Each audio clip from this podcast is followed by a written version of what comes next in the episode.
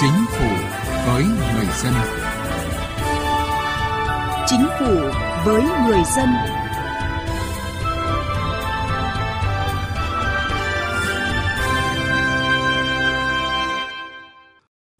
Xin kính chào quý vị và các bạn. Trước tiên, chúng tôi giới thiệu những nội dung có trong chương trình Chính phủ với người dân hôm nay.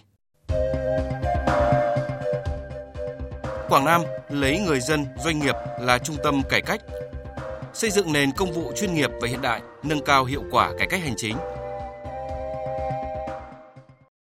Thưa quý vị, thưa các bạn, giai đoạn 2021-2025, công tác cải cách hành chính tại Quảng Nam được cụ thể hóa bằng chỉ tiêu cụ thể gắn với trách nhiệm người đứng đầu, lấy mục tiêu tăng cường niềm tin và nâng cao sự hài lòng của người dân, doanh nghiệp làm thước đo để đánh giá. Việc triển khai chính quyền điện tử tại Quảng Nam thời gian qua cũng có chuyển biến về lượng lẫn chất trong việc ứng dụng công nghệ thông tin, rút ngắn thời gian giải quyết thủ tục hành chính cho người dân doanh nghiệp.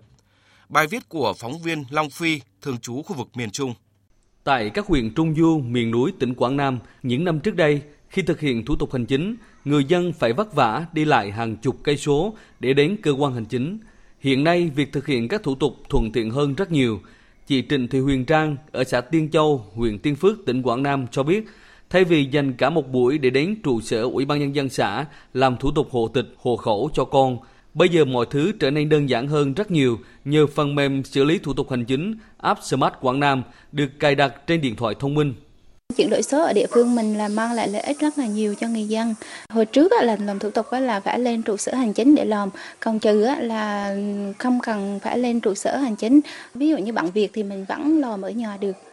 Để tạo điều kiện thuận lợi cho tổ chức cá nhân trong giải quyết thủ tục hành chính, thành phố Tam Kỳ đã triển khai mã QR tra cứu thủ tục hành chính qua cổng dịch vụ công. Hiện tất cả các xã phường trên địa bàn thành phố Tam Kỳ đã thực hiện niêm yết bản mã QR thủ tục hành chính. Từ ngày 1 tháng 3 năm nay, bộ phận tiếp nhận và trả kết quả của Ủy ban nhân dân phường xuất hiện bản niêm yết 12 mã QR tương ứng với 94 thủ tục hành chính thuộc thẩm quyền giải quyết trên tất cả các lĩnh vực. Người dân chỉ cần dùng điện thoại thông minh quét mã QR chuyên trang để truy cập thông tin thủ tục hành chính. Anh Đặng Thành Hưng ở phường Tân Thành, thành phố Tam Kỳ, tỉnh Quảng Nam cho biết. Từ khi có bản quét QR code thì mọi việc dễ và nó tiện lợi hơn ngày xưa rất là nhiều. Bây giờ người dân cũng đã có smartphone rồi, việc quét QR code nó rất là nhanh, giúp cho người dân khi vào chứng thực được tiện lợi hơn. Tại bộ phận một cửa cấp xã, cấp huyện của tỉnh Quảng Nam, thời gian qua không còn cảnh người dân chen nhau thực hiện thủ tục hành chính. Ngay cả tại Trung tâm Phục vụ Hành chính công tỉnh Quảng Nam, áp lực xử lý hồ sơ đã giảm đáng kể nhờ tập trung mạnh vào chuyển đổi số, nhất là lĩnh vực hành chính công. Ông Nguyễn Văn Phúc, trưởng bộ phận tiếp nhận giải quyết thủ tục hành chính, Trung tâm Phục vụ Hành chính công tỉnh Quảng Nam cho biết, Hiện trung tâm đã thực hiện dịch vụ công trực tuyến mức độ 3, mức độ 4 đối với 1.280 thủ tục trên tổng số gần 1.450 thủ tục hành chính. Hơn 86% trong số đó đã được đồng bộ hóa, cập nhật trên cổng dịch vụ công quốc gia. Cái dịch công trực tuyến nó có tăng thì thể hiện trên cái bản đồ thể chế của quốc gia, của chính phủ cũng như cái bản đồ thể chế mà quận Nam vừa mới ban hành thì đó là một điều rất là đáng đáng đáng mừng. Từ đầu năm đến nay, tỉnh Quảng Nam tập trung giải quyết thủ tục hành chính trên môi trường điện tử thông qua dịch vụ công trực tuyến. Tỷ lệ hồ sơ trực tuyến tăng cao so với mọi năm. Tuy số lượng thủ tục hành chính trực tuyến tăng, nhưng nhiều tổ chức cá nhân vẫn chưa quen với việc sử dụng công nghệ khi thực hiện thủ tục hành chính. Đây là rào cản lớn để tỉnh đẩy mạnh triển khai giải quyết thủ tục trên môi trường mạng. Theo ông Hồ Quang Bửu, Phó Chủ tịch Ủy ban nhân dân tỉnh Quảng Nam, địa phương sẽ không dừng lại ở việc hoàn thiện hạ tầng, đồng bộ hệ thống dữ liệu quốc gia mà Quảng Nam đã và đang tập trung vào chuyển đổi số từ cơ sở, từ mỗi cá nhân, gia đình và doanh nghiệp. Chúng tôi đang đẩy mạnh cái việc này. Một mặt là hướng dẫn người dân, cái thứ hai hướng dẫn doanh nghiệp, nhưng một mặt trực tiếp cầm tay chỉ việc để làm sao đó người dân và doanh nghiệp quen sử dụng trực tuyến dịch vụ công. Chúng tôi hỗ trợ mạng wifi tới tặng các thôn xóm tạo cái sử dụng mà với mức phí trong cái ứng dụng thì nó nó giảm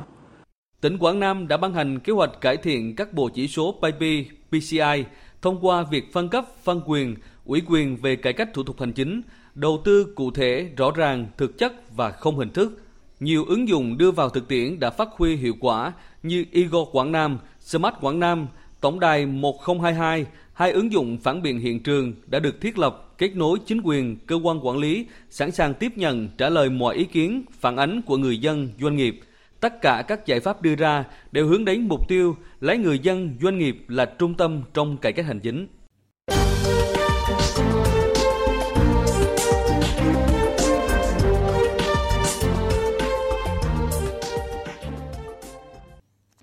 Thưa quý vị, để tạo thuận lợi cho người dân, đồng thời nâng điểm của các cơ quan hành chính nhà nước, cùng với cải cách thủ tục hành chính, cần phải xây dựng được một nền công vụ minh bạch, chuyên nghiệp và hiện đại gắn với việc nâng cao đạo đức công vụ, số hóa dịch vụ công. Phân tích của phóng viên Đài Tiếng Nói Việt Nam. Quận Nam Từ Liêm là địa bàn đầu tiên của thành phố Hà Nội triển khai thực hiện mô hình chính quyền, công sở thân thiện và trách nhiệm. Triển khai mô hình này, tất cả các phòng ban thuộc quận ủy, ủy ban dân quận, các đoàn thể và các phường trực thuộc đều xác định phương châm hành động, năm biết, biết nghe dân nói, biết nói dân hiểu, biết làm dân tin, biết xin lỗi và biết cảm ơn. Nằm rõ, rõ người, rõ việc, rõ quy trình, rõ trách nhiệm, rõ hiệu quả.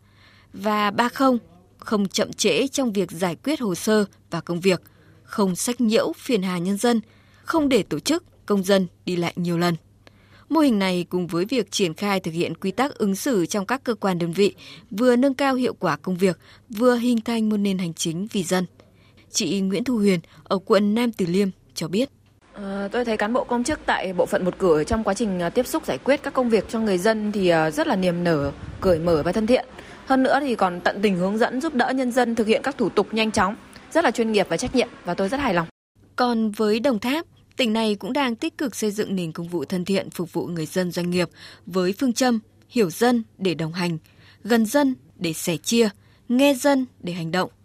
Đồng Tháp đang triển khai hiệu quả các mô hình hẹn giờ thực hiện thủ tục hành chính tại nhà người dân, công dân không viết gắn với dịch vụ công trực tuyến, kết hợp dịch vụ công trực tuyến và dịch vụ bưu chính, đặc biệt là việc tiếp nhận xử lý kiến nghị của người dân doanh nghiệp qua tổng đài 1022 không chỉ giúp giảm thời gian chi phí đi lại mà còn góp phần nâng cao chất lượng phục vụ của công chức viên chức các cấp trong quá trình giải quyết thủ tục hành chính. Ông Trần Văn Tấn, giám đốc Trung tâm Hành chính công tỉnh Đồng Tháp cho biết. Nếu như trước đây thì người dân muốn góp ý một vấn đề gì, muốn trao đổi phản ánh vấn đề gì thì người ta phải lần lựa là tìm cái số điện thoại của từng cơ quan đó hoặc là từng số điện thoại đường nóng của từng cơ quan đó. Như vậy thì thường thì người ta rơi vào trạng thái là người ta không biết hoặc là sẽ lẫn lộn giữa các cơ quan với nhau. À, thì hiện nay thì qua cái tổng phòng 0112 thì chúng ta người dân doanh nghiệp chỉ cần nhớ một số điện thoại duy nhất thì người ta có thể đặt được vấn đề của mình. Theo ông Thang Văn Phúc, nguyên Thứ trưởng Bộ Nội vụ, sau khi chính phủ ban hành chương trình tổng thể cải cách hành chính nhà nước giai đoạn 2021-2030, các cấp, các ngành địa phương đã tích cực triển khai nhằm xây dựng chế độ công vụ vì nhân dân phục vụ. Tuy nhiên, để tiến tới nền hành chính chuyên nghiệp hiện đại, tinh gọn, hiệu lực hiệu quả, thì vẫn cần có những giải pháp tổng thể và đồng bộ. Tôi nghĩ rằng là cần tiếp tục làm rõ hơn là rõ việc, ờ, làm chức năng quản lý nhà nước của bộ ngành của chính phủ là phải rõ hơn. Cái thứ hai phải huy động hơn cái chính quyền địa phương họ thực sự là tự chủ, tự chịu trách nhiệm về những công việc mà đã được trao và họ đủ quyền để làm cái công việc mà họ phải giải quyết. Một cái trọng tâm rất quan trọng đó là phải cần phải chuyên nghiệp hóa cái đội ngũ cán bộ công chức để quản trị đất nước tốt. Và nếu không làm được điều này thì chúng ta lẫn lộn nhiều việc. Mới đây, tại hội nghị những người đứng đầu các nền công vụ ASEAN và các nước đối tác, đại diện nhiều quốc gia cũng đã chia sẻ kinh nghiệm để xây dựng một nền công vụ hiện đại. Theo ông Bima Haria Wibisana, Chủ tịch Cơ quan Công vụ Quốc gia Indonesia, muốn có một nền công vụ chuyên nghiệp mà ở đó có những cán bộ năng động gắn bó với công việc cần phải đảm bảo hai yếu tố căn bản. Yeah, I think, uh, as far as, uh...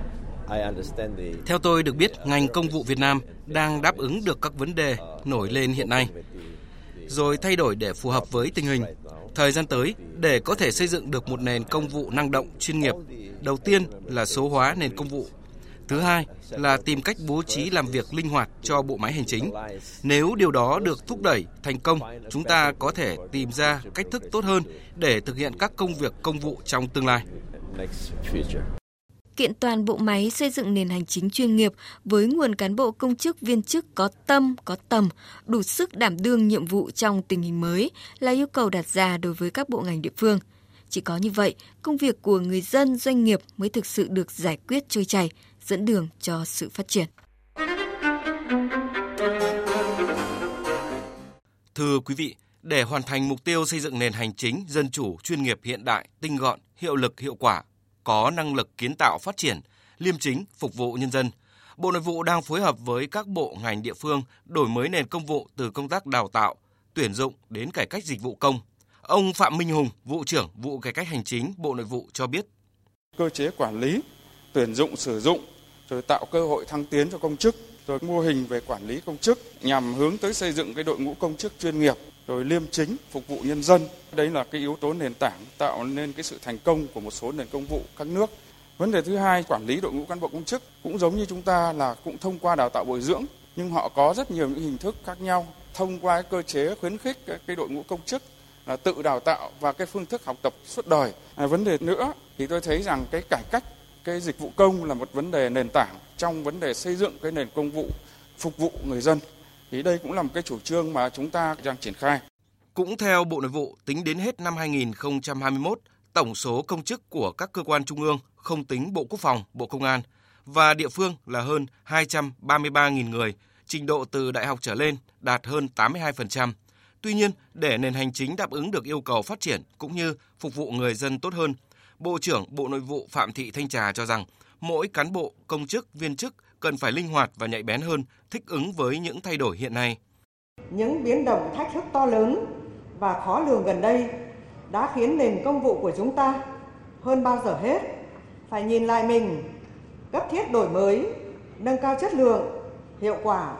phục vụ để thực sự là một nền công vụ hướng tới người dân và lấy người dân làm trung tâm. Điều này đòi hỏi đội ngũ công chức của chúng ta cũng phải thay đổi, linh hoạt hơn, nhạy bén hơn, sáng tạo hơn và phải học hỏi và thay đổi nhiều hơn. Thưa quý vị và các bạn, trong chương trình tổng thể cải cách hành chính, Việt Nam luôn xác định đào tạo bồi dưỡng đội ngũ cán bộ công chức, viên chức là nhiệm vụ trọng tâm. Trong đó nêu rõ để xây dựng một nền hành chính công vụ trách nhiệm, năng động và thực tài, cần phải thực hiện tổng thể các giải pháp từ đổi mới công tác đào tạo đến tuyển dụng cán bộ, thu hút nhân tài. Đến đây, thời lượng dành cho chương trình Chính phủ với người dân cũng đã hết. Chương trình hôm nay do biên tập viên Thu Thảo biên soạn. Cảm ơn quý vị đã chú ý lắng nghe. Nếu quý vị là người được trợ giúp pháp lý sau, người thuộc hộ nghèo, người có công với cách mạng, trẻ em, người dân tộc thiểu số cư trú ở vùng có điều kiện kinh tế xã hội đặc biệt khó khăn, người bị buộc tội từ đủ 16 tuổi đến dưới 18 tuổi, người bị buộc tội thuộc hộ cận nghèo, cha đẻ, mẹ đẻ, vợ, chồng, con của liệt sĩ và người có công nuôi dưỡng khi liệt sĩ còn nhỏ có khó khăn về tài chính. Người nhiễm chất độc da cam, người từ đủ 16 tuổi đến dưới 18 tuổi là bị hại trong vụ án hình sự có khó khăn về tài chính. Người cao tuổi, người khuyết tật, người nhiễm HIV có khó khăn về tài chính. Nạn nhân trong vụ việc bạo lực gia đình, nạn nhân của hành vi mua bán người có khó khăn về tài chính. Khi gặp vướng mắc về pháp luật, cần được giúp đỡ thì quý vị có quyền được được tư vấn pháp luật giúp đỡ tham gia tố tụng, đại diện ngoài tố tụng mà không phải trả tiền, lợi ích vật chất hoặc lợi ích khác theo quy định của pháp luật. Tự mình hoặc thông qua người thân thích, cơ quan, người có thẩm quyền tiến hành tố tụng hoặc cơ quan, tổ chức, cá nhân khác yêu cầu trợ giúp pháp lý. Được thông tin về quyền được trợ giúp pháp lý, trình tự thủ tục trợ giúp pháp lý khi đến tổ chức thực hiện trợ giúp pháp lý và các cơ quan nhà nước có liên quan. Yêu cầu giữ bí mật về nội dung vụ việc trợ giúp pháp lý lựa chọn một tổ chức thực hiện trợ giúp pháp lý và người thực hiện trợ giúp pháp lý tại địa phương trong danh sách được công bố, yêu cầu thay đổi người thực hiện trợ giúp pháp lý khi người đó thuộc một trong các trường hợp quy định của pháp luật. Thay đổi, rút yêu cầu trợ giúp pháp lý được bồi thường thiệt hại theo quy định của pháp luật. Khiếu nại, tố cáo về trợ giúp pháp lý theo quy định của luật trợ giúp pháp lý và quy định khác của pháp luật có liên quan. Khi quý vị gặp vướng mắc về pháp luật trừ lĩnh vực kinh doanh thương mại, hãy đến Trung tâm trợ giúp pháp lý nhà nước, nơi cư trú, tại 63 tỉnh thành phố trên cả nước để được giúp đỡ miễn phí. Hoặc hãy gọi về Cục trợ giúp pháp lý Bộ Tư pháp theo số điện thoại 024 62 73 9641 để được hướng dẫn cụ thể.